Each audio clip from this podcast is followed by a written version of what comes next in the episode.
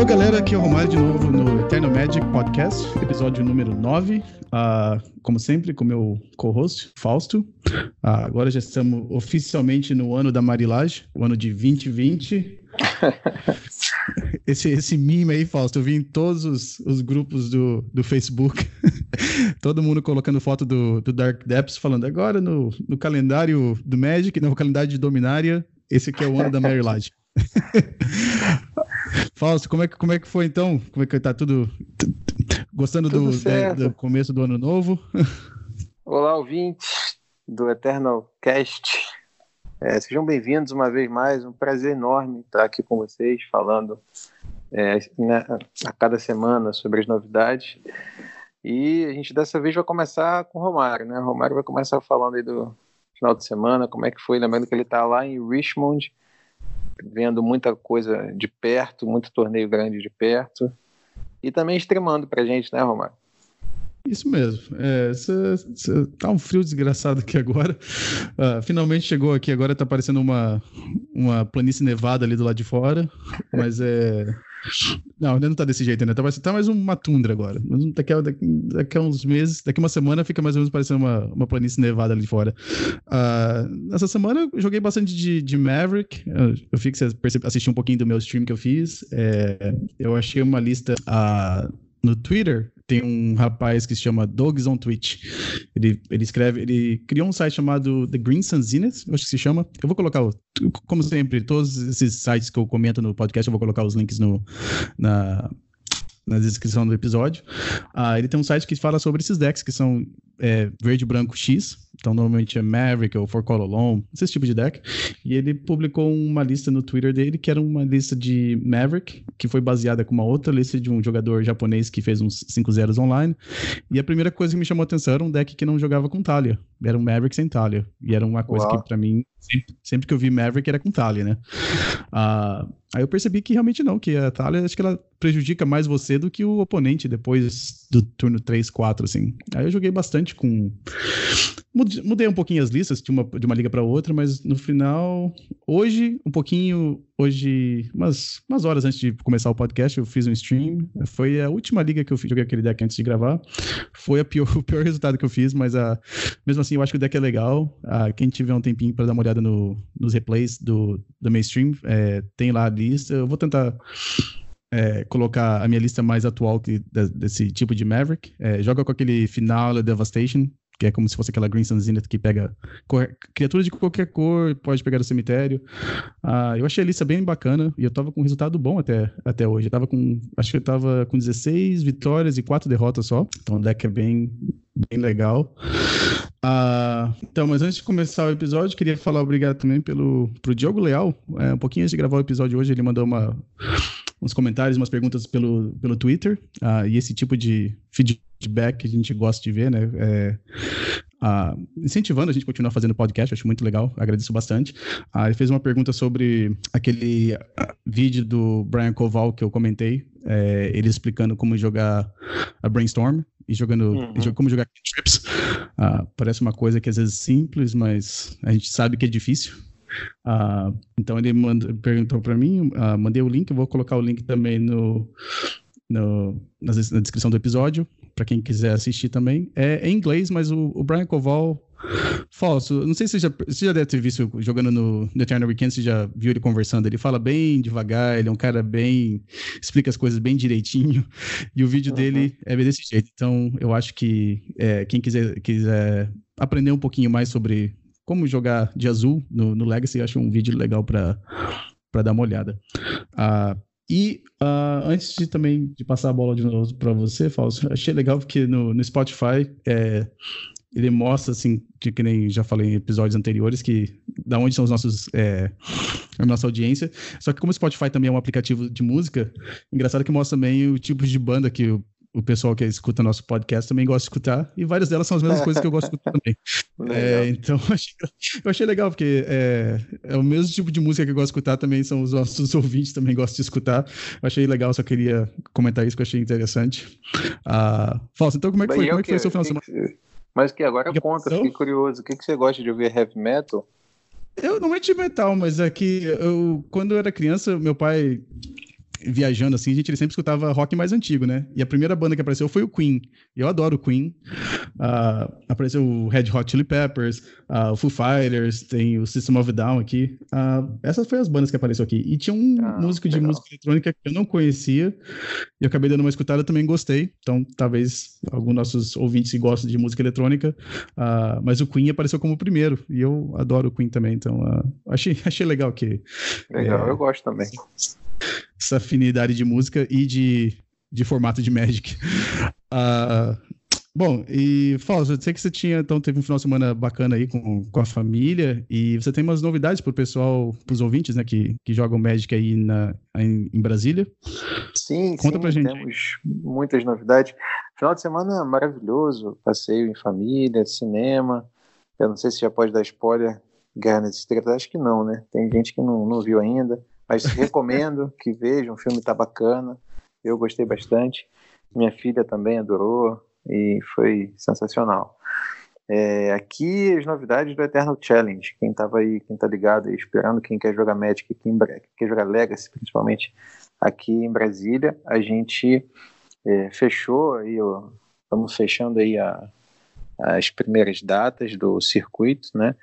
É, nós vamos publicar essa semana o regulamento e o primeiro evento vinculado ao Eternal Challenge 2020 vai ser no sábado, na livraria Sebinho, nosso novo parceiro aqui em Brasília.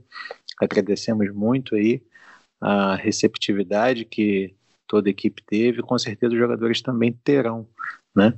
Também agradecer a Power Nine e a Vault of Cards, que seguem firmes e fortes patrocinando o Eternal Magic, que é o site que realiza o Eternal Challenge, né?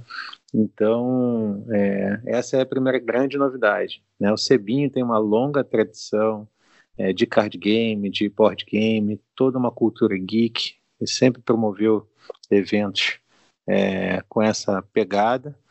E agora, é, nessa parceria com, com Eternal Challenge, eu acho que vai dar muito samba, vai dar muita coisa boa e tem muita coisa boa para acontecer.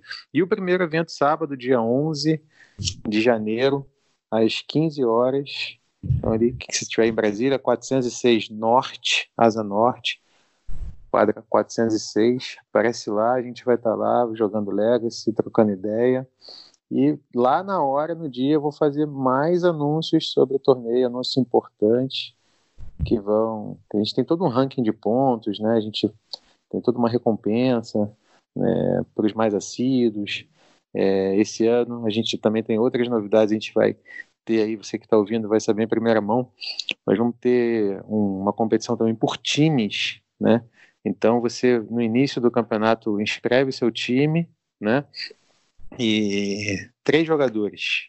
Aí no final lá do ranking, no final do ano, soma a pontuação desses três jogadores de cada time inscrito e o melhor time vai ganhar uma, uma recompensa que a gente vai uh, divulgar em breve.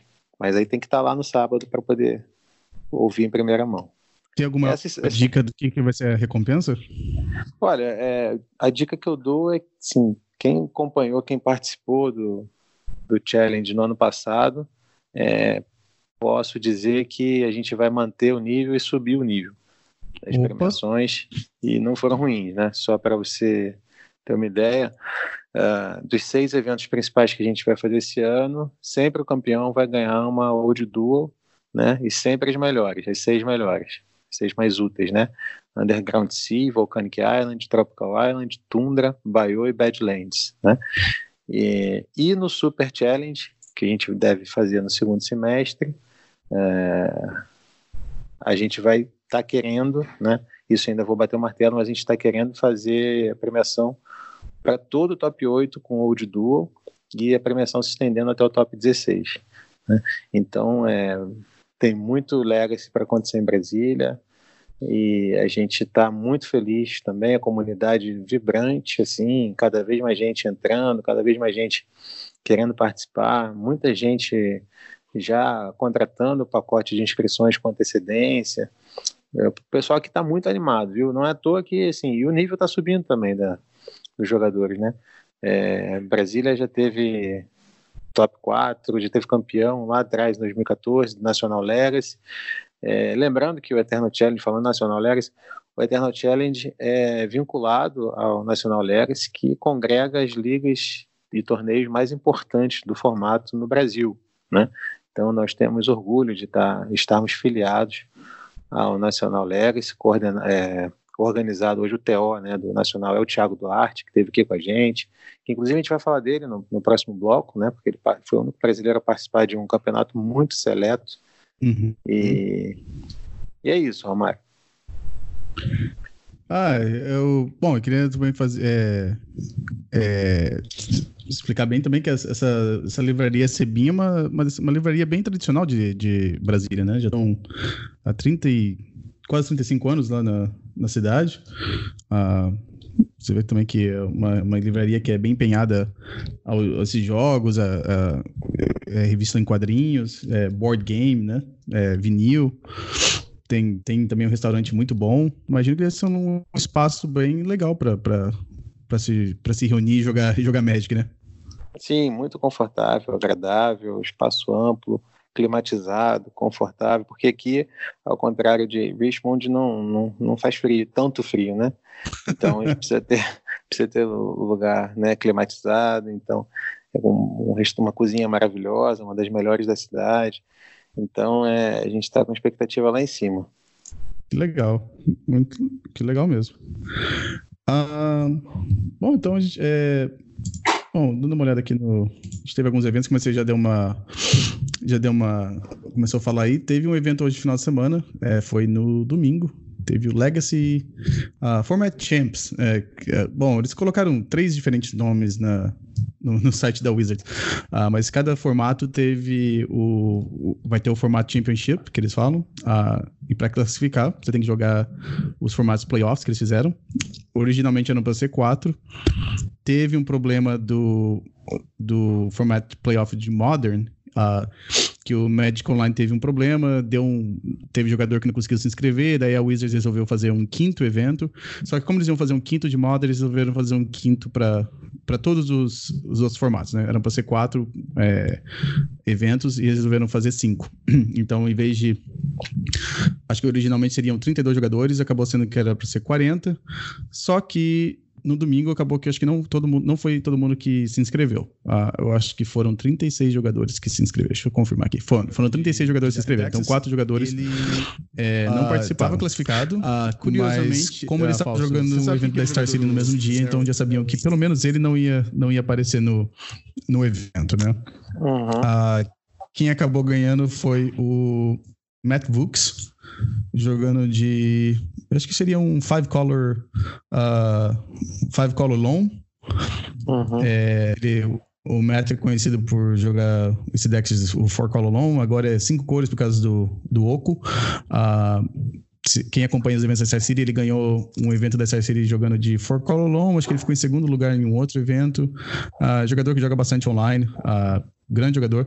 Inclusive, naquele, naquele evento que eu joguei em Maryland, que eu ganhei, aquele Underground Sea, ele foi a minha única derrota no Suíço. É esse mesmo jogador que ganhou o, o evento online. E ele ganhou uma vaga pro Pro Tour agora, então parabéns. Uh, em segundo lugar foi ele ganhou do Rich Kelly, que joga de azul, é, Blue Red Delver, ou, ou Is It Delver, depende de como é que você gosta de chamar.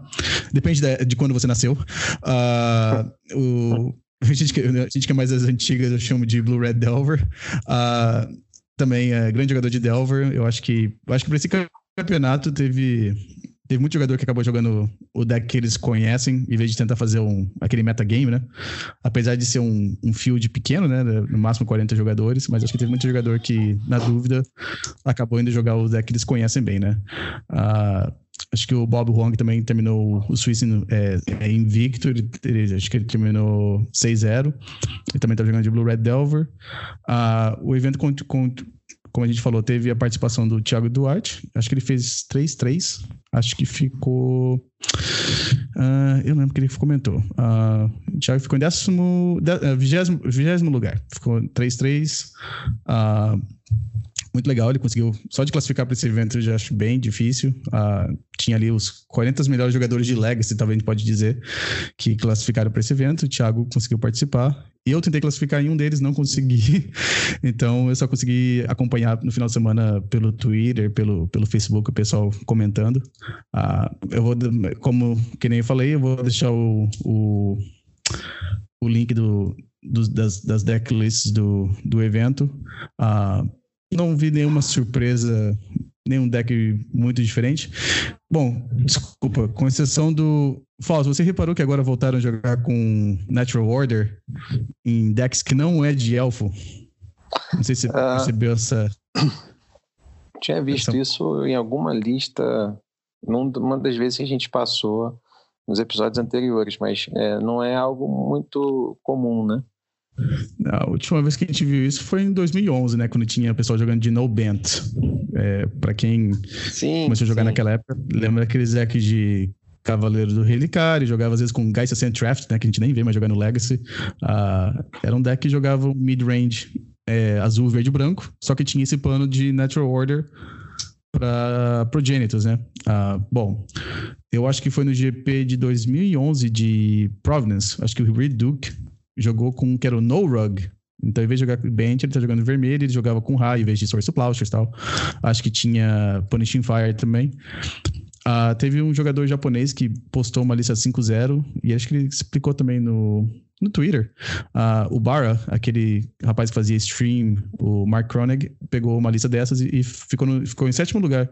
Uh, então a lista dele joga como se fosse um deck verde é, rug é, de controle. Tem Oku, tem Huntmaster, tem o Ice Fang Coddle, tem Noble Hierarch, todas as cartas que você está acostumado a ver. Só que também tem três Natural Order e tem um Project no, no main deck. Então sempre tem esse plano de. É, eu acho que ia ser muito bom contra deck mid-range, né? Porque a gente não tá vendo muita gente jogando com efeito de edito diabólico, né? Então, Progenitus, dois ataques e o jogo, o jogo já acabou, né? Uhum. Uh, que, como é que você vê isso aí, Fausto? Você acha que isso aí cola, cola em 2020? Cola, né? Tanto cola que o, que o pessoal tá, tá usando aí, né? Agora, não foi só na. Não foi só em 2011, eu tava, tava procurando aqui enquanto você falava. Uhum. É, e foi justo no Eternal Weekend, que a gente falou nos episódios anteriores, inclusive a lista que você chegou a testar, aquela do, da Opposition, Opposition, Uhum. Tinha lá o Natural Order em algum momento daquela, daquela lista, né? É, e, e, eu tô vendo aqui também um No Good Paint Deck, o nome, que é um torneio né, médio, 20 e poucos jogadores e também também tinha, mas o que eu falei, não é comum, é bem, é bem raro. Agora, é uma carta muito forte, né? O power level dela é é, é, bem, é tão alto que ela não é válida em qualquer formato, né? Ela é, é uma carta que resolve o jogo, é, acaba com o jogo às vezes na hora que se, se resolver, né? Então, uhum. é, não, não acho que seja uma carta só de alfa. Claro que ela combina muito bem com, com o conceito, com a ideia de jogo que os elfos apresentam, né? Talvez né, se encaixe como uma luva. Mas isso não significa de forma alguma que, que não tem espaço para uma carta com esse power level né? É, em outros decks. Né? Esse que eu estou vendo aqui, por exemplo, ele tem um Progenitus, três Natural Order e de criaturas são só 12 no, né, no total. Né? Então uhum. tem o, a cobrinha lá, o Coach, Hierarca, Stoneforge, Vendilion Click e tem três Natural Order no deck. Então, uhum é um é, é isso a carta é, é muito forte e os jogadores aí mais experientes podem acabar se valendo desse power level dela. É começa a ter esse talvez se a gente entrar nessa guerra do mid range né que o pessoal fala às vezes uh, antigamente o True Name Nemesis era aquele que, que ganhava isso né? Você, você começava a jogar com tentava jogar mais com as cartas mais uh, como é que se diz assim, mais resilientes, né? assim que que não tem como ganhar. Se, se, entrar, vira. É uma carta que o oponente tem que lidar com ela rápido ou, ou, perde o jogo, né? E o True Name Nemesis era essa carta, né? Porque todo, todo turno era um, era um raio que o oponente tomava, né? Uh, então, nesse caso aqui, você tem o. Aí começaram a jogar com o Oco. Aí agora você tem o Network no Progenitus, né? Que não tem como você fazer virar um alce, né?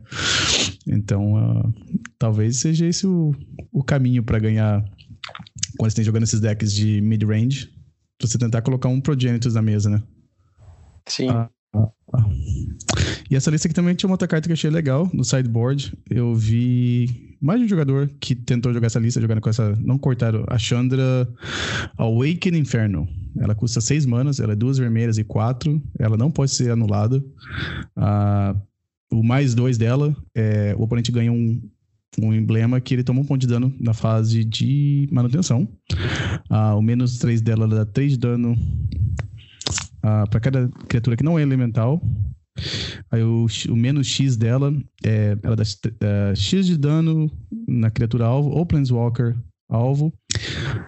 Uh, e se a permanente fosse é, for pro cemitério e cemitério ela vai ser exilada. E ela entra com seis contadores nela. Então a cada, cada turno você dá mais dois.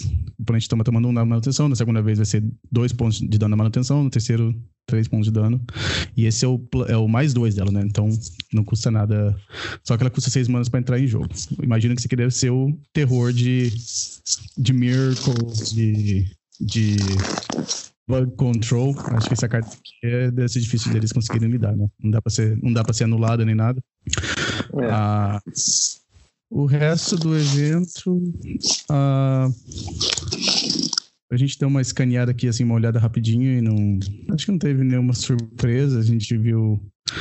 Eu vi bastante Delver. É, vi aquelas listas que a gente comentou da última vez do, do deck, é, do do Grixis Delver, né? Essa versão nova jogando com, com Thoughtseize no main deck um, e com o Brazen Border. Mas no, no. E o, o Badland Reveler, né? Uh, essa, essa é a carta do momento do, do Grixis Delver. Uh, do demais, acho que foi tudo bem, bem parecido naquele.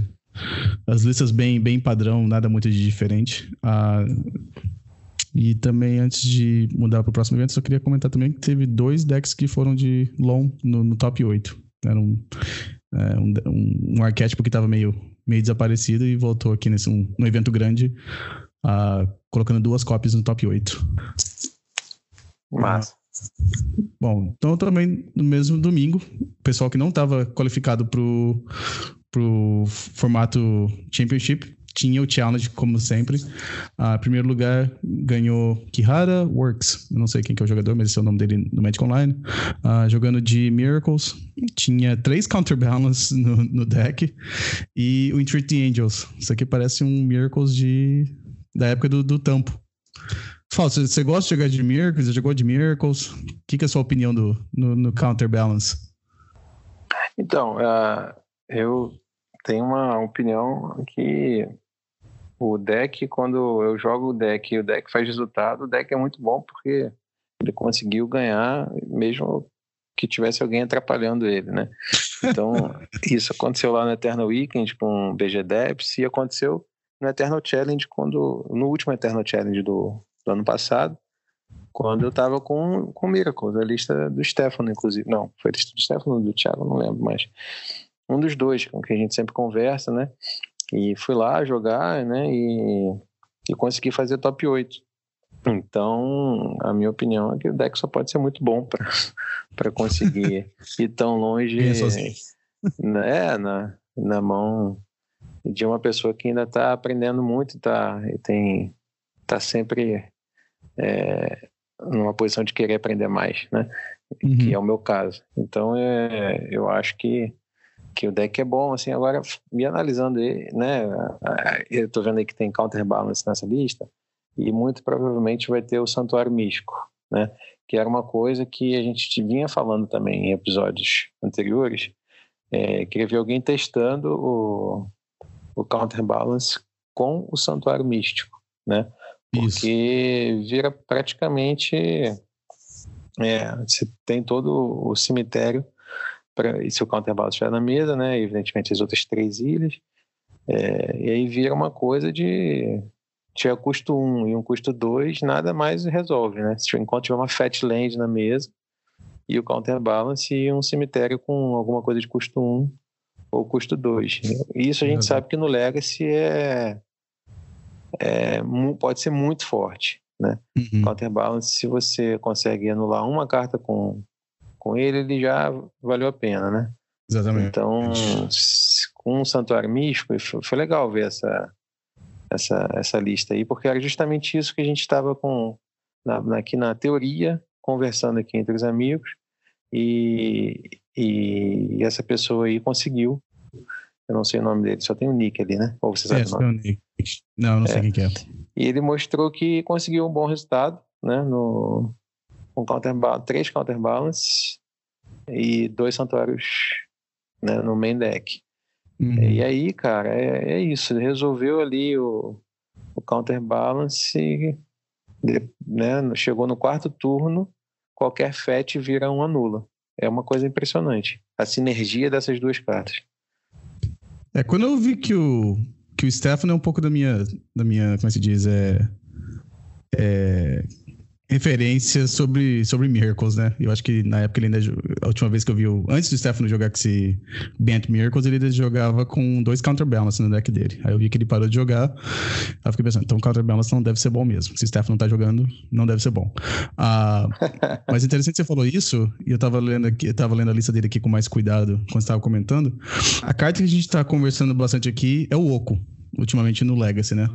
Uhum. Ah, e eu lembro que o counterbalance, até na época do top, do, do Tampo, é, teve uma época mais ou menos de 2012 até 2013 que a gente não viu muito esse, esse combo sendo jogado, porque o Legacy é, é dá, dá a chance de você jogar de counterbalance quando o formato revolve em volta de cartas de uma e duas manas, né? Quando começa a subir uhum. para três e quatro, já o counterbalance já, é, já não é tão bom. Uh, e nessa lista desse jogador aqui, ele tem bastante carta que custa três manas. E acho que deve ser com certeza a presença do Oco no formato deve ter feito uma, uma mudança de decisão aqui, porque tem dois Council Judgment, tem um Entreat Angels e tem uma Force Negation no main deck. Então eu imagino que essas, essas quatro cartas devem ter sido talvez até escolhidas por causa do, do Oco, né? Pra você poder usar o Counterbalance pra dar counter no, nesse plano alto chato. Sim, ah, e ele tem o plano também do. do Predict e do, e do Portent, né? Isso, uhum, essas, isso. Essas duas cartas que não é todo jogador de Miracles que escolhe para usar, né?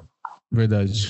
É, Portent apareceu uma carta meio do nada, né? Que era aquela carta de. Era de Ice Age, né? Acho que era de. É, de Ice Age. É. E ela, ela contorna a habilidade estática da Narset, né? E Porque você só você vai compra... comprar a carta no outro turno. Isso, isso. Ela é uma, uma cantrip que tá.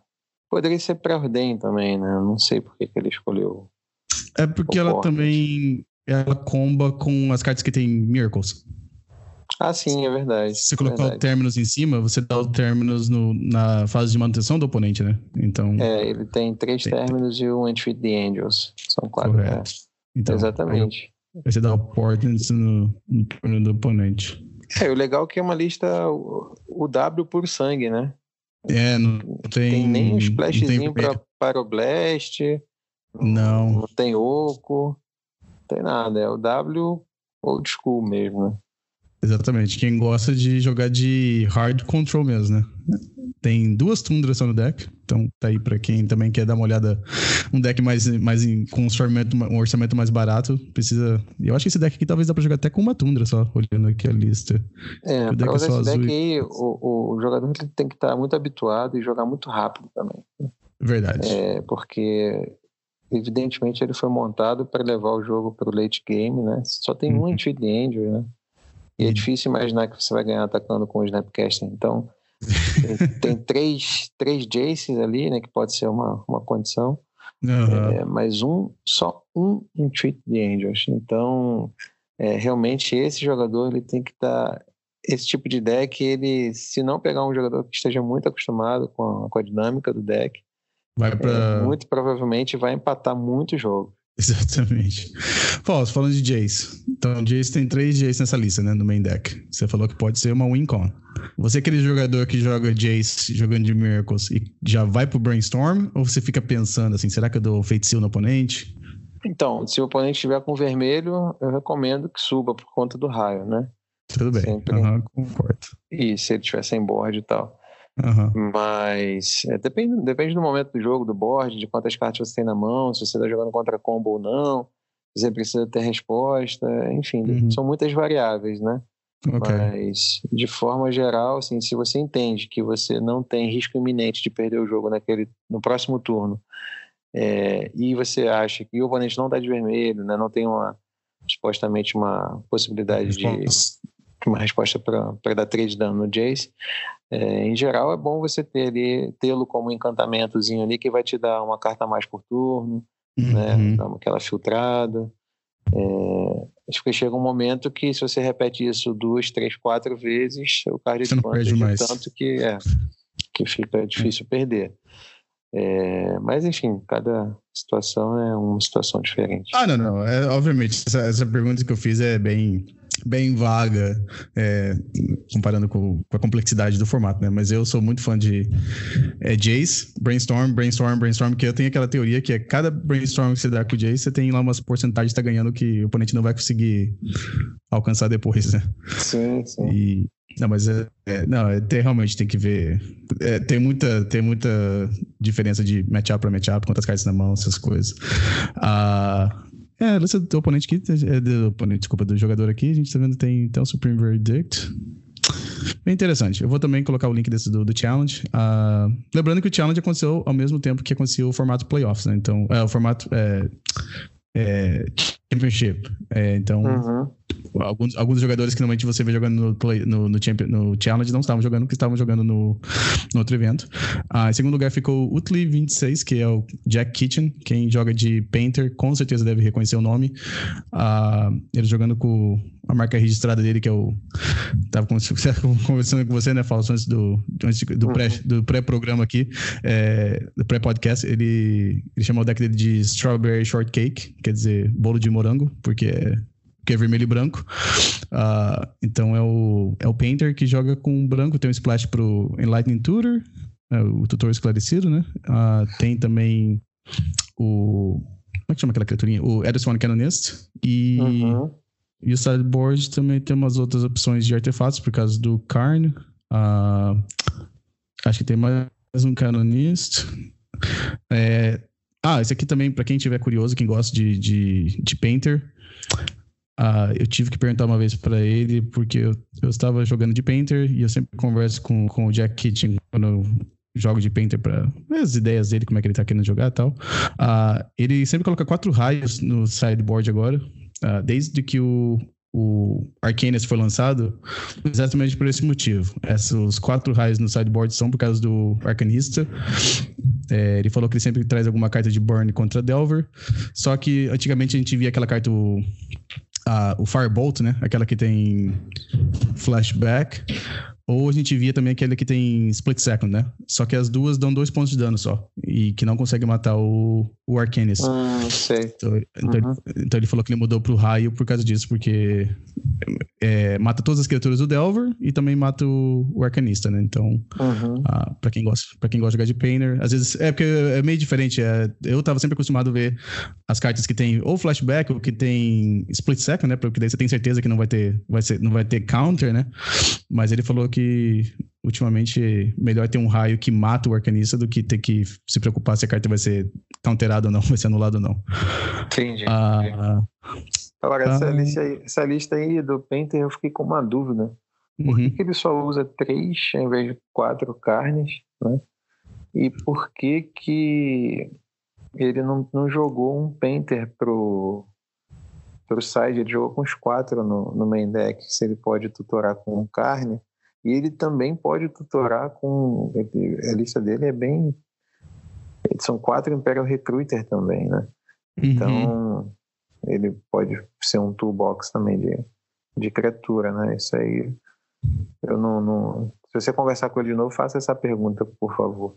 O Recruiter, eu vou te falar por quê, porque é motivo bobo. Uh, ele tava naquele evento de Maryland também, o Jack Kitt mora ali perto de Washington. Uh, ele tem um playset de Recruiters de Portal Three Kingdoms, que são alterados, e ele meio que falou assim, ah, qualquer deck que eu vou jogar, eu vou jogar, eu vou jogar com esses quatro aqui, porque eu gosto de jogar com essas cartas, porque ele tem, são, ele fez aquela arte alterada da carta, então ele falou que é por causa disso que ele joga com eles. Ah, não, tudo uh, bem, o Recruiter tudo bem. A, a dúvida é, é, o, é o servo do pintor, né?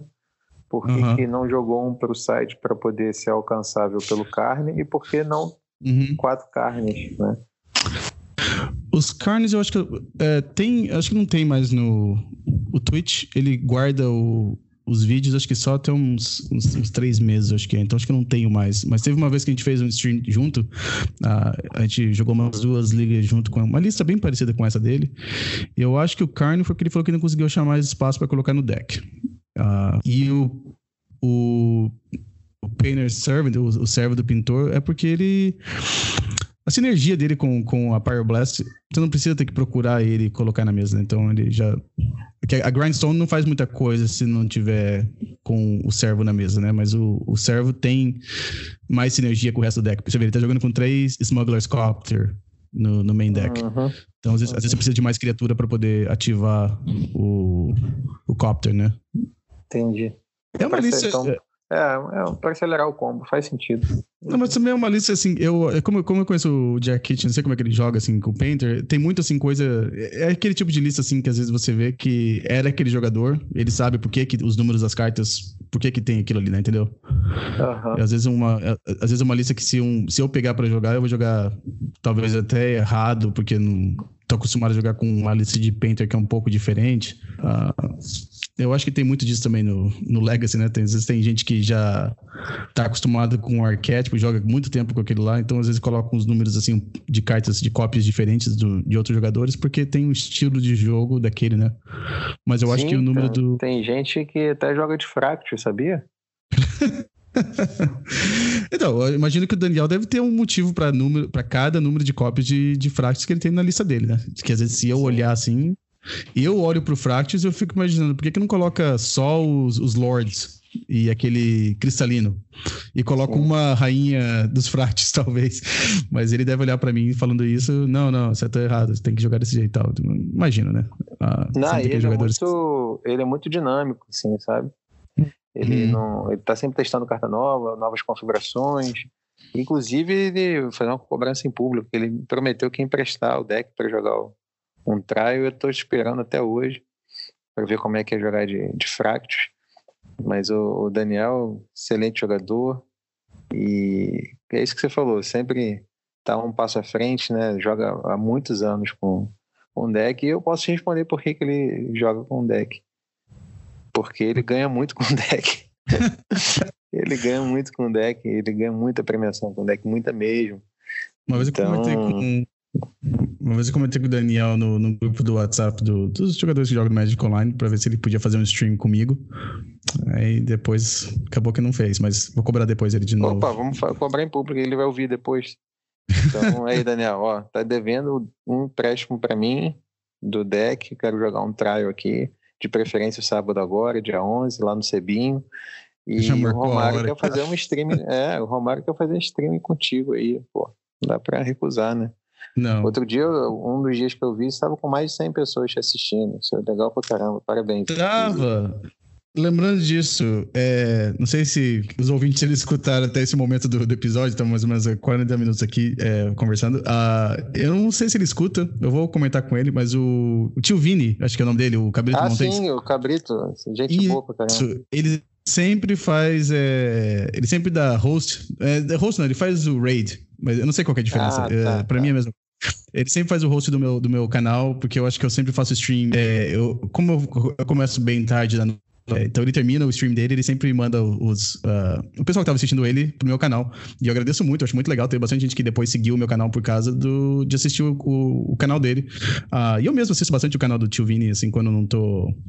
Quando eu não tô jogando. Uh, às vezes é quando eu tô jogando que eu tenho. Eu meu setup aqui eu tenho dois monitores, então eu sempre é, fico assistindo alguma é, o Twitch no outro, no outro monitor e eu sempre assisto ele quando ele joga de quando ele joga Modern. Eu sempre assisto quando ele tá uhum. jogando de Modern, eu acho bem legal. Ele é bem, bem divertido o, o stream dele, pessoal é bem, bem engraçado ali. Uh, e Sim, ele também é faz stream engraçado. através da, da Card Horde.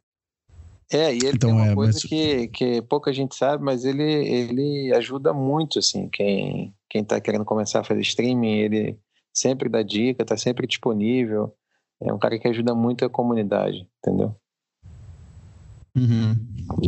Ele comentou uma vez comigo que queria fazer. Bom, ele, tava, ele comentou assim, não comigo, mas comentou no meu canal, que ele queria fazer uns vídeos sobre cartas é, que estão banidas. Ele ia fazer de cada formato. Daí ele comentou comigo sobre, sobre Legacy, né? Qual que é as cartas ah, que talvez deveria sair da, da lista de banidos.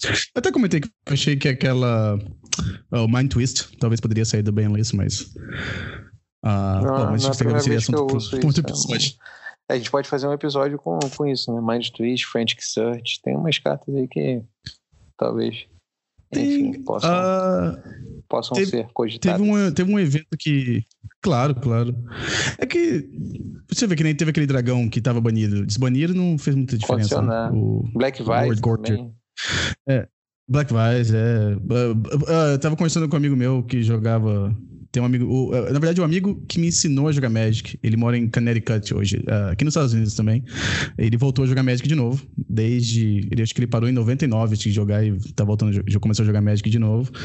E eu tava conversando com ele que aquela Feldon's Kane era restrita em Standard quando a gente começou a jogar, quando eu era criança. Era Sim. as cartas restritas é. no Standard, que era Feldon's Kane, acho que era Black Vise e a. a Torre de Marfim. Era, era as três cartas que eram restritas no, no standard. E hoje em dia o power level tá tão maior assim que essas cartas não são nem tão boas. Uh, é, mas pode falar depois, talvez, num outro episódio sobre as cartas que estão na lista de banidas, é, que talvez poderiam sair, que não teria. Não afetariam o, o formato, assim, né? Não iam dominar o formato. Outro tema que eu ah. acho legal da gente abordar aqui é o lançamento do Pioneiro, né? É, mas eu não sei se fica para outro episódio, ou se dá pra fazer rapidinho, porque muita gente falava que, que enterrar de vez o Legacy, já que o pioneiro seria novo Modern e o Modern seria novo Legacy. Né? Uhum. Então a gente viu o lançamento do. É, 2019 foi pródigo em lançamentos, né? Tanto de, de Staples com power level altíssimo e também de um formato novo. Uhum. E, e aí a gente acabou que não, não viu essa previsão catastrófica do Legacy até agora, pelo menos, né? mesmo com anúncios da Star City de saída. É, pelo contrário, a gente viu o GP Standard com 300 e poucos jogadores e viu o GP Bolonha 1.600, é, né? Legacy com 1.600 jogadores. Então está acontecendo alguma coisa né, no mundo do Magic que está voando aí por, por baixo do radar. Né? É, tá faltando acho que um pouco de análise e compreensão aí, porque o senso comum tá errando feio. É que eu acho que aconteceu que o, o, o pioneiro não destruiu o Legacy, acabou destruindo o Modern, né? Porque o Modern hoje em dia quase ninguém joga. Uh, tem um site que até não tá funcionando muito bem agora, se chama MTG Streams. É, acho que eu comentei já no, em algum episódio passado do podcast. É, é um site que tem, tipo assim, todos os formatos do lado, assim, na aba do lado esquerdo. E tem a as plataformas, ou se é campeonato em papel tal, etc. E antigamente é, eu clicava nesse site para ver quem tá fazendo stream de Legacy. Só que eu sempre dava uma olhada se tinha alguém jogando Vintage, alguma outra coisa assim. E Modern era assim, sei lá, se tinha. Standard aumentou bastante depois do Arena. Então Standard sempre tinha lá bastante jogadores fazendo stream. Mas é. Modern era assim, era o segundo colocado, assim, bem perto do Standard. E depois tinha os outros. Hoje em dia, você liga esse site assim para ver quem tá fazendo stream do que. Modern tem um, às vezes não tem ninguém fazendo stream de Modern. É tudo. É tudo Standard e Pioneer. E Pioneiro. E Pioneer. É só esses que fazem. Então acho que o Pioneiro acabou que não, não prejudicou o Legacy, prejudicou o Modern, porque os dois formatos são muito parecidos, né? Uh, assim, em termos de, de eras do Magic, né? Então eu acho que afetar o Legacy, acho que não aconteceu isso não, acho que afetou o Modern mesmo. É, vamos ver como é que vai. Inclusive, semana que vem tem nova banlist, né? Acho que a gente pode ter uma ideia melhor depois disso, porque parece que o Modern hoje está muito comprometido por causa do Oco. É, Uhum. Então acho que na segunda-feira que vem, dia 13, tem um novo anúncio. E pode ser que é, segunda quinzena de janeiro, fevereiro, depois do carnaval, a gente tenha um formato mais saudável, né? Vamos, vamos acompanhar. Você, você joga muito Modern, é, Falso? Não, não tenho jogado, mas eu gosto do formato. Tenho decks do, do formato. Uhum. E eu acho uma pena que, que ele esteja assim, parece que todo deck, até no Burn estão colocando o Oco, né? Colocando então, Oco. É. Então é alguma coisa precisa ser feita. É, os meus amigos que estão jogando com mais frequência têm se queixado muito do, né, do ambiente, né? Então eles têm, depositam muita expectativa numa, numa mudança. Uhum. E aí vamos ver, né? O que, que acontece. Pode ser que volte a, a ficar mais diversificado e mais atrativo, né? Dar uma mexida no formato. É, eu, eu não jogo muito Modern. Acho que a última vez. O único deck que eu tenho montado, assim. Quer dizer, eu não tenho nem montado esse que eu poderia montar. Acho que é o Living End. Foi um deck que eu joguei bastante tempo. Desde quando o Modern foi criado. Mas eu não. Às vezes eu jogo na internet, no Magic Online, quando eu acho algum deck legal. Mas é, realmente eu não tô muito ligado no, no Modern, não. Ah, Magic Online, você gosta mais evento, Magic Online tu... ou Magic de papel? Ah, gosto de papel, com certeza. Só que até 2017, vou dizer, não tinha muito Legacy aqui onde eu moro. Uh, tinha o pessoal que tinha as cartas, tinha o pessoal que jogava Legacy, só que era difícil conseguir fazer o pessoal vir jogar. Que era todo mundo, o pessoal um pouco mais velho, o pessoal que tinha família e tal. Uh, quando a gente conseguia bastante gente, era quando tinha algum GP de Legacy que ia acontecer, daí tinha jogadores que são mais competitivos, que não jogavam muito Legacy, que apareciam para jogar. A gente conseguia lá uns 15, 16 jogadores para aparecer jogar numa loja, mas, é, mas assim, evento semanal, evento mensal, era impossível aqui conseguir, conseguir o suficiente. Daí as lojas até se desistiam de, de oferecer Legacy. Aí eu lembro que quando lançou Uh, o Vintage Masters, que lançou no Magic Online, que fez todas as cartas de Legacy ficar super baratas no Magic Online. Aí começou bastante gente a jogar bastante no Magic Online. Daí eu falei assim: bom, se não tem como jogar no papel assim sempre, pelo menos eu posso jogar online sempre, né? Aí foi na época que eu comecei a fazer também stream também. Uh, tinham, tinham dois amigos meus aqui que jogavam Legacy. E a gente sempre entrava os três no Skype e a gente jogava jogava as ligas. Aí eu fazia stream toda noite, acho que era às 9 horas da noite, lá do é, horário de Washington. Tinha um, tinha um, challenge, um challenge, não, era daily event naquela época. Eram quatro rodadas de Legacy online e esses amigos meus a gente entrava no Skype, a gente conversava e jogava, ia comentando as jogadas e tal. Mas foi por causa, a gente começou a jogar no Magic Online por causa de necessidade, porque não tinha como praticar bastante. Hoje em dia a gente tem eventos é, mensais e semanais aqui na cidade, mas, é, mas até uns dois anos atrás não tinha isso, então se, mas se me derem a opção de jogar em papel, jogar Magic Online, é papel só, porque é muito mais, muito mais divertido de você jogar com as cartas mesmo, né? Ficar clicando só é, é legal também para praticar, mas não para jogar mesmo. Ah, legal.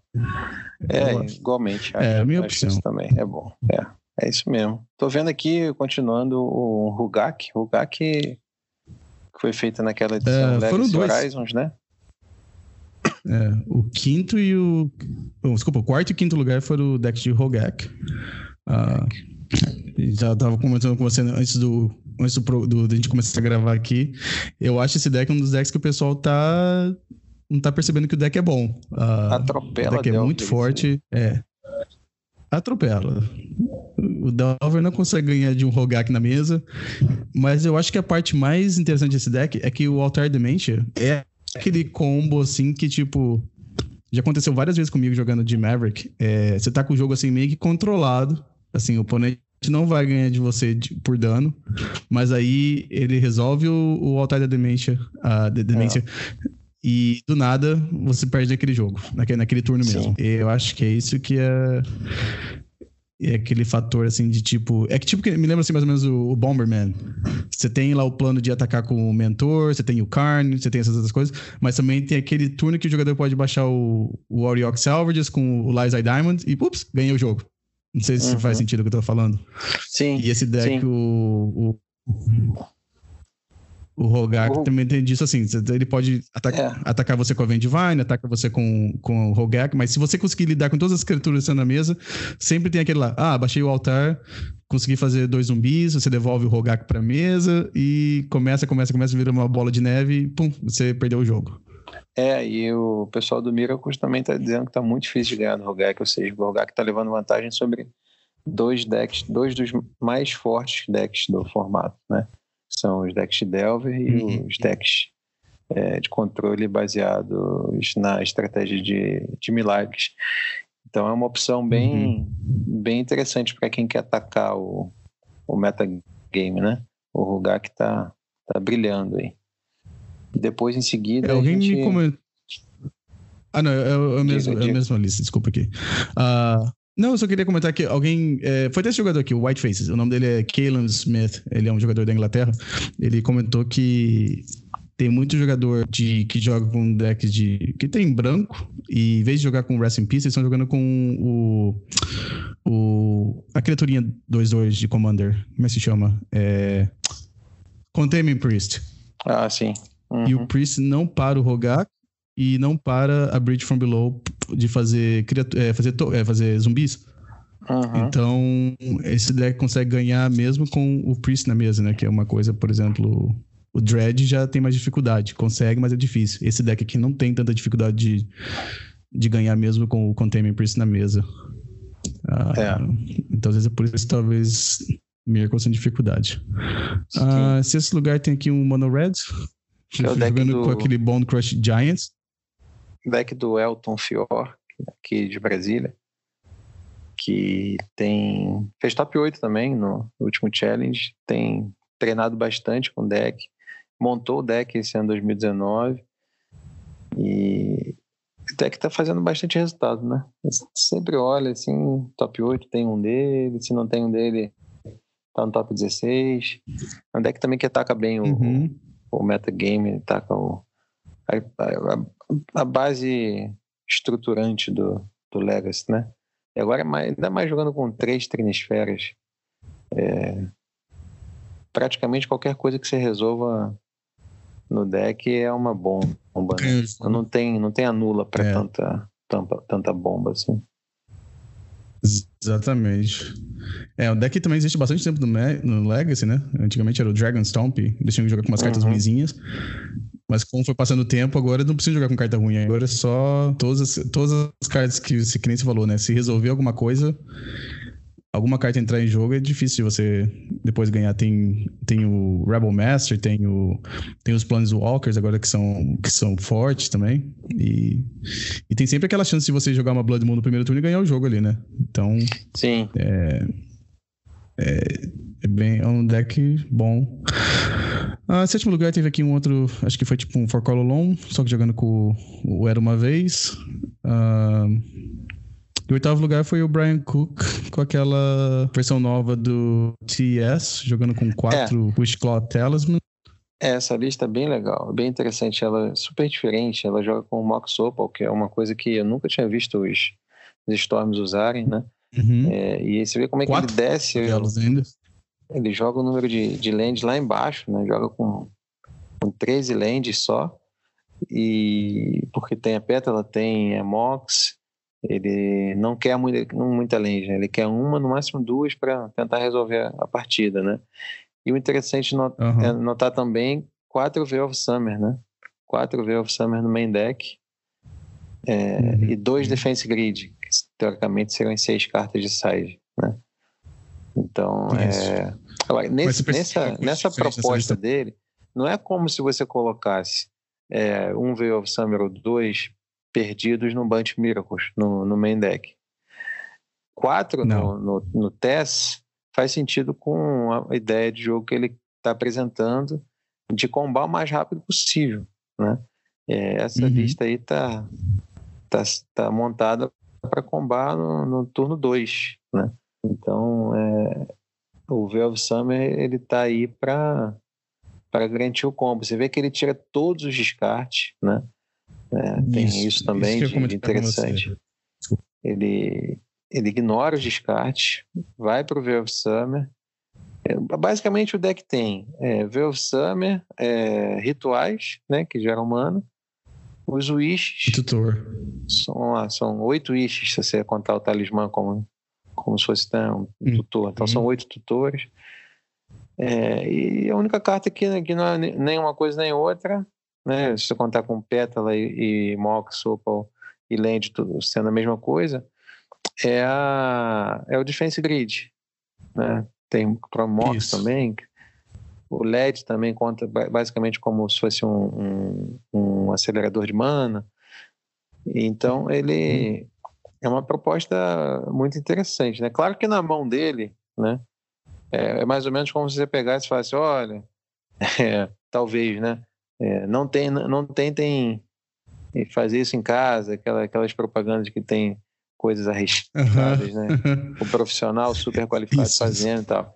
No nosso caso aqui, a gente pode falar, olha, você pega, tenta, mas não, não precisa se cobrar tanto também se algo der errado, porque é, não, olhando assim, é, não parece ser fácil, principalmente pós-size, né? Saber o que fazer e, e a cada instante. É uma lista que é, pode te dar vários games fáceis, mas por outro lado, eu assisti a streaming dele. É, vários momentos assim de ele mesmo hesita bastante em tomar decisão. Então, é, lembrando que é um cara que, né, talvez seja hoje o se não for o melhor, um dos melhores, certamente, jogadores de Storm do mundo, né? Então é. Com certeza. Pelo menos com, é esse, mole, com, esse, com, com, essa versão o TES, né? Uh, uh, certamente é ele. Uh, no, acho que no site dele, no, no canal do YouTube do Brian, ele. Porque ele falou que ele, quando ele joga esses channels, ele grava, mas ele não faz stream, né? Porque ele não quer que ninguém assista. Tem o risco de alguém assistir o stream quando ele tá jogando, né? Uh, então ele grava e ele coloca no, no canal dele do YouTube. Uh, eu vou ver se eu acho o link do, do canal dele. É bem legal. É, e ele gravou o, esse challenge. Ah, então tem, tem os vídeos dele lá. Ah, que nem você falou, é 4 Viola Summer, então não tem descarte. E acho que eles usam o Viola Summer às vezes como se fosse um Silence. Não sei se você lembra daquelas versões antigas de Storm. Eles jogavam com, com Silence antes, né? Jogavam com aqueles terrenos tipo que nem a Gemstone Mine, jogavam com Syria Brass para poder ter branco e poder jogar o Silence como se fosse um descarte, né? Ah, então, hoje, agora em 2020, a gente tem o Vela Summer, que faz quase a mesma coisa. Ah, e o Defense Grid também, acho que ele comentou que também ajuda para fazer The Metalcraft com a Max Opal. Uhum. Então, obvi obviamente não é o jeito mais eficiente de fazer isso, mas também ajuda, é, porque é um artefato. Ah, e engraçado também que o deck não tem nenhuma win-con no main deck, né? É tudo tem que achar com o Burn Wish. É interessante essa lista aqui. E eu sei que também tem bastante jeito de ganhar com a China Vapors. Eu não lembro exatamente. Eu vi o Anthony Laverde também, que é um outro jogador de TS que escreve pro, pro site do, do Brian Cook. Uh, ele tava fazendo stream e ele ganhou algumas, algumas partidas jogando com o China Vapors. Assim. Eles, eles procuravam o China Vapors com, com o Chiclotelas, mas pra fazer. Não sei, tinha algumas tinha alguns jeitos interessantes de ganhar. Você usa Chain of Vapors para dar bounce nos seus próprios artefatos. Aí você joga os artefatos de novo para aumentar o número de Storm. É, tem uns. Tem que assistir alguém que é mestre do, desse, desse deck para jogar mesmo, porque é difícil de. É bem difícil de jogar esse deck. É, é uma ah, coisa. Sim, gente... ele não tem, ao contrário do Ent, ele não tem Passion Flames. Ele, várias vezes eu uh -uh. vejo ele fazendo Storm mais de 20, e o que possibilita que ele tenha menos mana, e aí pega o, o, o Grape uhum. Shot no, em vez da Tendrils no side. Então é. E ele basicamente quer resolver sempre o, o Ad Nausea ou o Echo, né? Que também Isso. tem um off. Então é. Uhum. Não é assim. Você pensa assim, ah, o, o Storm Ent ele é muito Glass Cannon e tal. Não, o Glass Cannon é o Tess, esse aí novo que não está preocupado ali em chegar no terceiro turno, ele quer não tem 15, 16 lanes, ele quer vai, é, ele tá tudo feito, é, ele não tem plano B, assim, ele só tem um plano, que é o Ad Náusea, ele só tem o Ad Náusea, é isso, não tem Passion Flames, uhum. ele tem o Ad Náusea e o Echo que às vezes dá e às vezes não dá porque é arriscado também, né? Você pode dar o anula claro. oponente e tal. Mas ele tem o ad nausea. Então, assim, é, 100% das vezes, ou 99%, ele vai querer é, ir atrás do Adnausen, resolveu o Adnausen, ele foi todo montado para resolver o Adnausen. Se você contar uhum. os Joel Summer e os Defense Grid, são seis cartas que querem fazer te obrig, obrigar a resolver Proteger o, o, o É, exatamente. E aí depois que resolve o Adnausen também é, não, não falha, né? É fácil. É. Tem um monte de cartas que custa zero, né? é, ele compra tipo Tem um monte de 30 cartas, Pétala é e Laser é. O, sei que o Grape Shot no sideboard ele falou também que ficou melhor por causa do, do Vela Summer, né? Porque o Vela Summer consegue parar o Tenders of Agony, né? Mas não para o, o Grape Shot. Uh, uhum. Outro dia eu vi ele jogando, fazendo stream, ele tá jogando contra um rapaz que tava jogando de Maverick e ele suspeitava que o jogador estava com, com o Viola Summer na mão. Então ele já tinha ele já tinha ganho se ele quisesse ganhar com o Tendrils, mas ele continuou fazendo Storm, porque ele falou assim: ah, como eu não tenho certeza, só para garantir. Aí ele fez o Storm de 23 ou 24, acho que foi. Aí ele buscou o Grape Shot e ganhou, né? Ah, tem uma carta. O, o Viola Summer não corrija, para. Me corrija se eu estiver errado, mas parece que tem uma carta que mata esse deck. Uma carta que a gente fala quase todo episódio aqui, que é o Stifle. Porque o Stifle ah. não anula. Então o Veil of Summer se torna inútil. Sim. Exatamente, sim. Ele não anula a magia, né? Ele anula a habilidade do Storm. Né? Do, do Storm, isso. Uh, e se não me sim, engano, o texto do tá Summer correto, é spells, né? Spells não podem ser anulados, suas magias não podem ser anuladas. E não suas habilidades, uh, habilidades né? É, é, não pode ser anulado. E as permanentes suas. É, realmente, é. O, não, o Veil Summer não consegue parar o Stifle. É, realmente, né? Não tinha percebido. Ah, bom, só pra gente dar tempo a gente falar um pouquinho do spoiler, acho que não teve mais nada que a gente viu aqui. Bom, eu não vi muito diferente. Só teve um deck que eu vi aqui, te falei. É, teve o. Parecido com aquela lista que o, o Barra jogou antes, que é um Esper com criaturinha, tem o Vile, e é ficou em 11 lugar. Uh, o jogador estava jogando até com aquela carta. Como é que é? Dízimo, que eu falei, uma carta bem antiga de, de visões. Uh, vou deixar os ouvintes procurarem e ler a carta, porque a carta era da época de quando eu era. Quando eu comecei a jogar Magic. É, deck bem legal, tem 26 criaturas, acho que a maioria delas é one-off, só tem uma de cada, uma cópia de cada uma. Só o Belfast Strix aqui e o Medley Mage que tem quatro. Ah, desculpa, tem o Recruit the Guard, claro, porque o Recruit the Guard consegue encontrar as que você só tem uma cópia só. Uh, deck bem legalzinho. Uh, décimo primeiro colocado, já de vez em quando aparece uma lista parecida com então, essa. Então, o é... segundo episódio que a gente vê essa lista, né, Romário? O, o tal do Esper Bichos que a gente falou é, da outra acho vez. que é o terceiro agora. Acho que é o terceiro. Tem uh... até o Feeble Chip The Lost. Olha que essa carta é um, é um, é um trava-língua falando nessa carta, né? É, é essa inter... carta de War do Spark, né? Um barra um, porque ela criatura quando entra em jogo, você compra uma carta, se ele entrou do seu Grimório, você compra duas cartas. Exatamente. Quando ele é alvo de uma magia. Você embaralha ele. Embaralha ele, né? Isso. Uh, tem uma Caracas no main deck, então acho que talvez tenha comba com ele, né? Que você pode devolver o, o Tiff e você pode devolver ele pra mão e continuar comprando cartas. Tem o Soul Herder, acho que é. Esse aqui é um deck de Soul Herder, né? Porque o Soul Herder todo. É, no final do turno você. Você dá um blink numa criatura, a criatura volta. E eu acho que todas as criaturas. Praticamente todas as criaturas no deck tem uma. Tem uma habilidade que quando entra em jogo faz alguma coisa. Então você consegue gerar vantagem com quando a criatura sai e entra de jogo, né? E o Soul Herder vai ficando maior. Uh, fala, só pra gente não passar muito tempo aqui, então vamos. É... Eu vou colocar todos esses links de todos esses, esses campeonatos ah, que a gente estava conversando. Tem spoilers, né? É, spoilers tem pouquinho, mas nova, né? a gente pode. É o Teros. Como é que chama? Teros Beyond Death.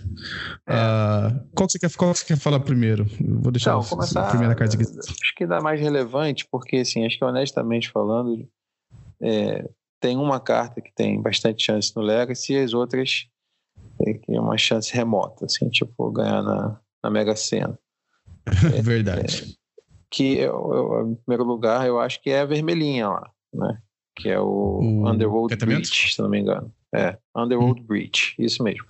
Que é um encantamento de duas manas, uma vermelha e uma incolor, que faz com que as não lands no seu cemitério tenham escape.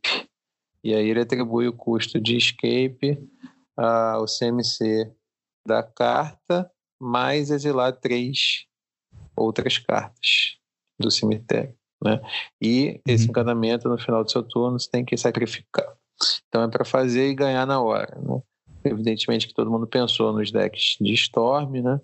É, aí alguém uhum. colocou no Twitter um, uma mão lá, uma suposta mão com uh, Lions Eye Diamond, Lotus Petal, uma Land, Underworld Breach, que é essa carta que a gente está falando, e o Brain Freeze. E aí colocou lá, a vitória determinística. Né? Ah, foi o Max Gilmore que colocou isso. É, ele? Isso, isso. Pois ele é. que criou o, o, NBC Rug Delver, é o mesmo jogador. Uhum. Sim, ele colocou, eu vi, eu vi o Twitter dele. Uh... Só que para isso acontecer, né, o, né, do outro lado não, não teve interação, né? E se não teve interação, existem outros combos no, no Legacy que você precisa Exatamente. até de, de, de, quatro cartas, né? Que é além de Lotus Petal, Entomb e Reanimate. Né? Show and Tell, então, Omniscience, Emrakul. exatamente. Tipo isso. Então, assim, essa carta aí pode entrar, pode entrar. Vão testar com certeza e pode ser que faça resultado nos decks. É, mas também não é uma coisa assim que vai acabar com o formato e tudo mais, né? É uma carta é, que tem power level para disputar espaço no level. Não sei se vai conseguir, mas pode disputar. É, eu acho que tem um pouco daquela síndrome da carta nova, né? É uma carta diferente, uma carta nova. O jogador de Legacy adora testar a carta nova. Vão tentar jogar com, com uma carta que vai ser lançada agora. Ah, a gente sabe que os jogadores de Storm são jogadores bem criativos, bem. A gente, a gente, a gente conversou bastante nesse episódio mesmo sobre a versão do Brian Cook do, do teste com um monte de artefato, né? Então, você vê que eles tentam inovar e eu acho que vai ser a mesma coisa. Vão. Uh, me lembra um pouquinho daquele Ruby Storm que o pessoal tava. Os jogadores Storm chamavam. Aquele que jogava Sim. com aquele medalhão. Aquele mono red, né? É, bom, tinha uma época que eles estavam fazendo uns, uns pequenos splash pro azul, mas jogava com aquela carta. Acho que era bonus round, que chamava aquela carta. Uh, uhum. Jogava com aquelas cartas. Então, é uma coisa meio parecida às vezes, né? Uma carta nova. Tem jogadores que gostam. Vão, provavelmente a gente vai ver um pessoal fazendo stream dessa carta nova aí no, na primeira semana. Acho que talvez depois vão perceber que as versões de Storm que já existem são melhores que, que a versão que vão criar e provavelmente essa carta vai, vai ficar, vai ficar para lá de novo, né? Mas é. Ah, uma coisa que eu queria é, explicar aqui, é, eu escutei num outro podcast. Ah, eles não estavam entendendo, talvez mais gente também está tendo essa dúvida. Por que, que a carta é um encantamento que depois é sacrificado no final do turno? Bom, uma carta que nem, por exemplo, Passing Flames, quando você joga ela, ela só dá flashback para aquelas cartas que já estão no cemitério. Acho que a ideia desse encantamento é que as cartas tenham essa, esse custo alternativo do escape até o final do turno. Então, mesmo que você jogue cartas depois que o Underworld Breach entrou em jogo, elas vão ter essa mesma esse menos bônus, né? Então, acho que é por isso que ela é, que ela é encantamento, para você poder ter esse bônus no seu turno inteiro, né? Mesmo que você jogue cartas depois no cemitério, elas vão ter esse, esse custo de escape. Uh, uhum. Eu acho que. Bom, é isso. Eu acho que você resumiu bem também. É uma carta que é legal, tem o fator de ser uma carta nova, mas com três, quatro cartas, sem interação nenhuma, tem outras, tem outras opções no Legacy que talvez sejam mais, mais eficientes, né?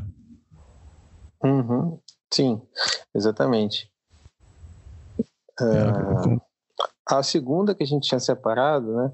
E aí, assim, na minha opinião, da, tirando essa, as outras são assim no campo muito remoto, mas ainda assim merecem ser mencionadas, né?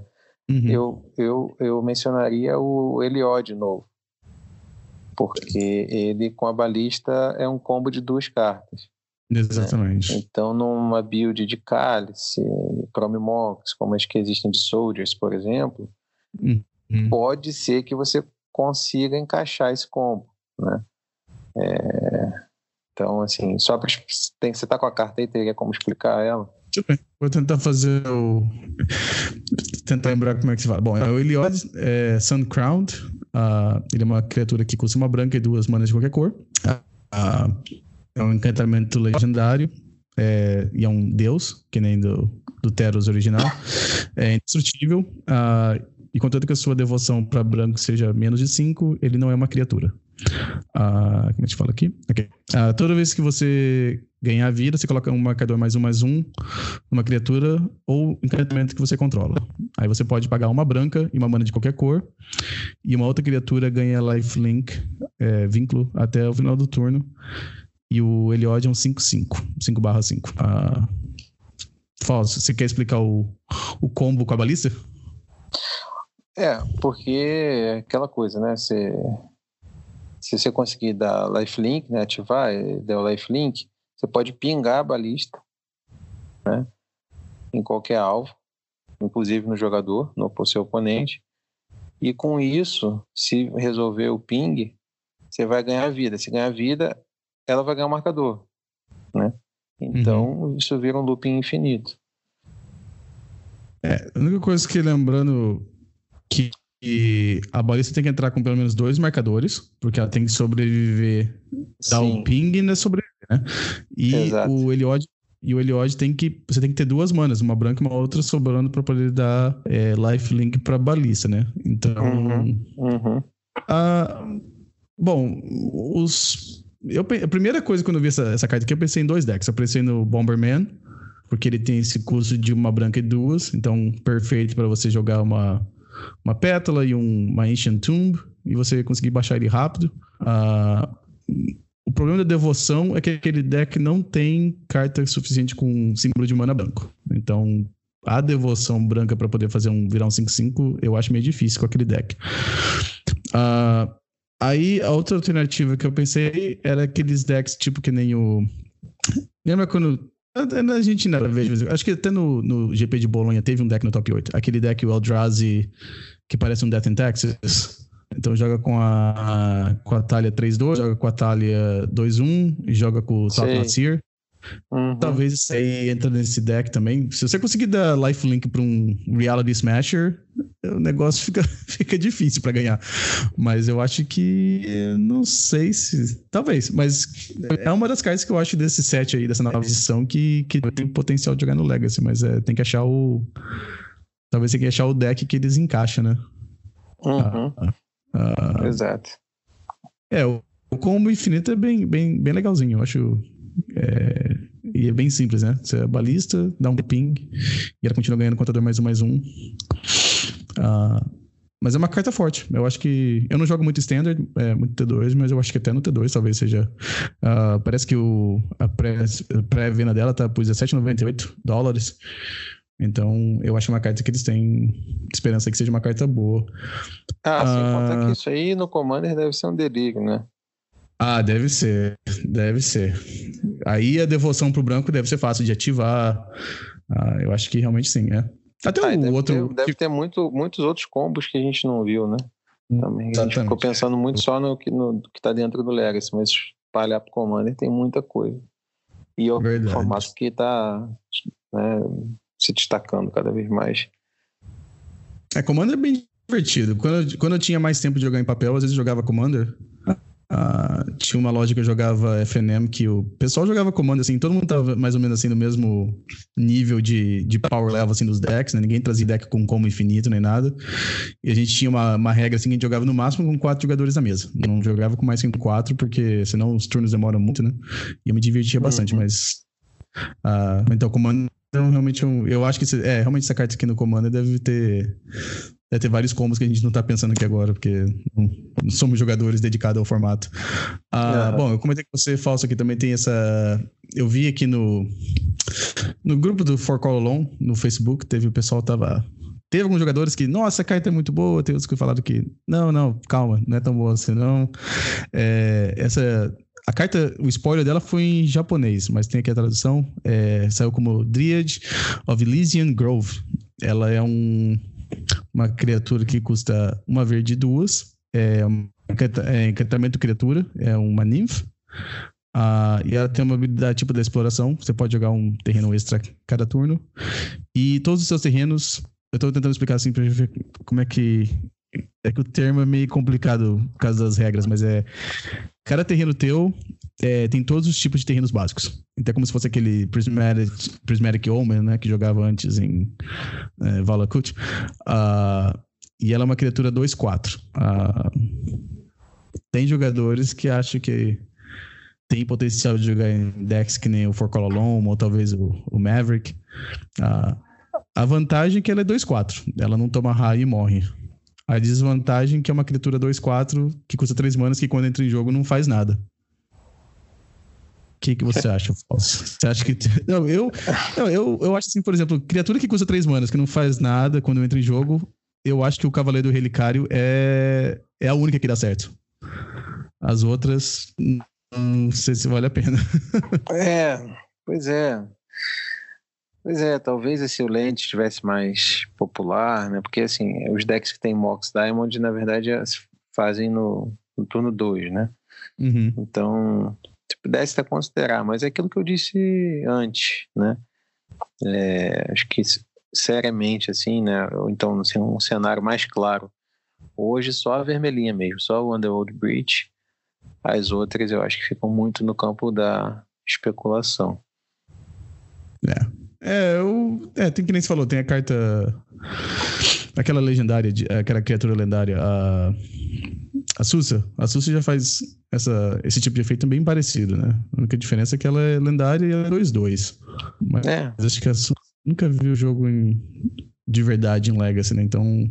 Não. É, eu, eu acho que isso aqui. A vantagem que, quando eu comentei com você, é que todos os terrenos são terrenos básicos, né? Então você tem uma proteção contra, contra Blood Moon, por exemplo. E é uma criatura verde que dá pra você procurar com a Green Sun Zenith.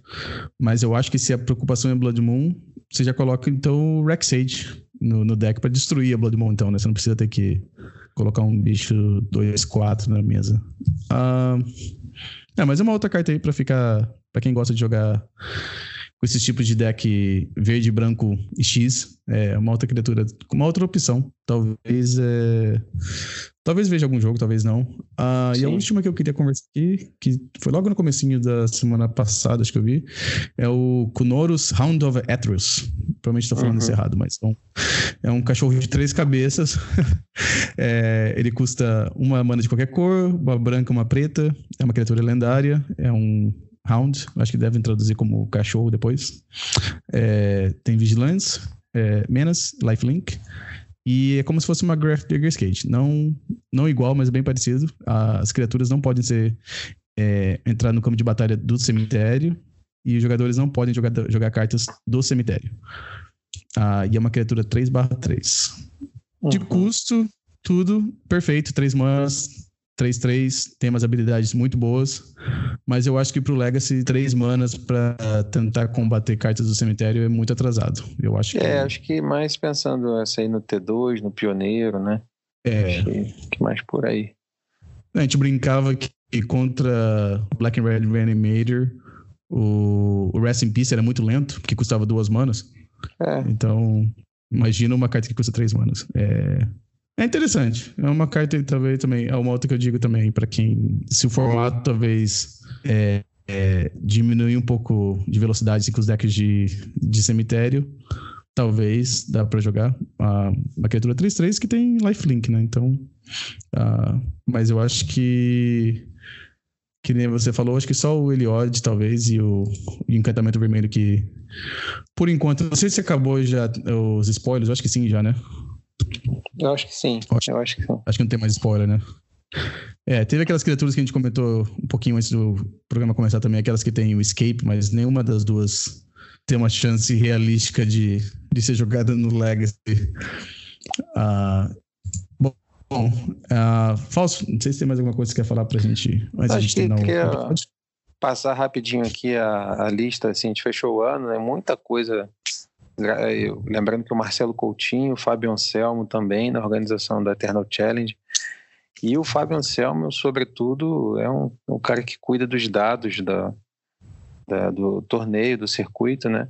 Então tem todas as informações. Eu estava olhando aqui, a gente fechou o ano e temos seis. O challenge está tão disputado que o jogador mais bem sucedido é, das dez edições que a gente realizou até hoje o mais bem sucedido conseguiu o top 8 em apenas 5.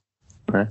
Que foi, uhum. tem, tem dois jogadores nessa situação: o Diego Nunes, que fez top 4 Nacional Legacy, e o, o Matheus Ponciano, Os dois conseguiram uh, cinco top 8 e os dois conseguiram ser campeões duas vezes. Né? É, esses dois estão em destaque. Né? Depois vem o Guilherme Alves com quatro vezes no top 8 e um campeonato, um título. Depois o Thiago Freire com dois top 8 e um título. Esses são os que têm título, né? O Igor Silva, que ganhou com o Defentex o último challenge do ano passado.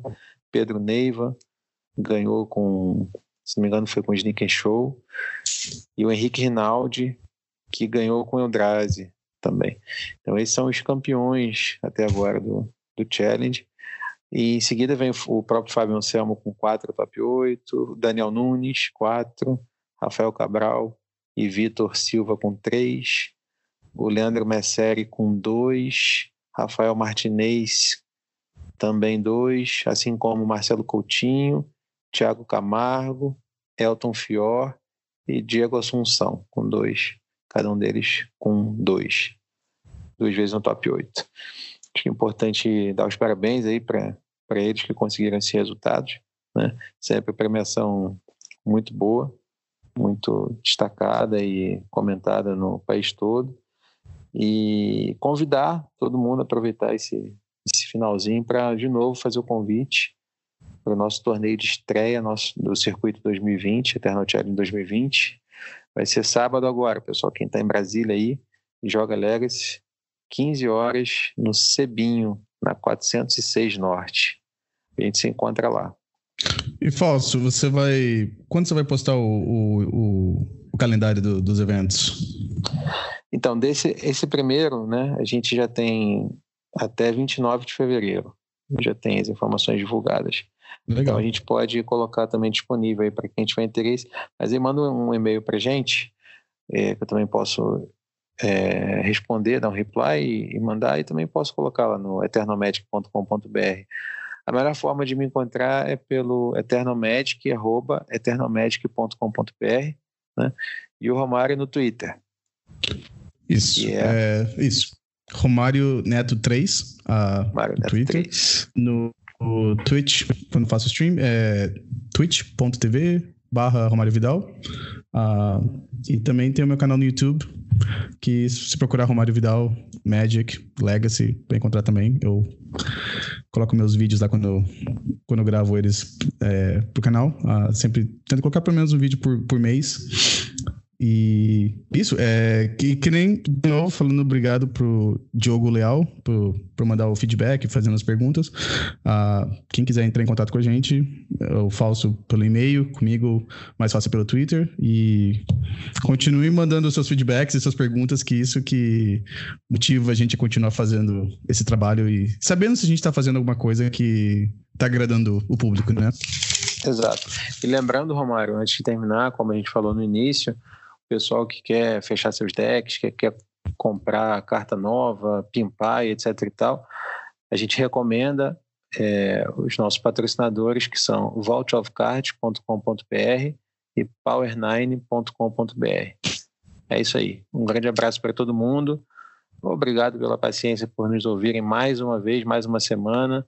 Divulguem para os amigos, curtam aí o nosso site, nossa página no Facebook.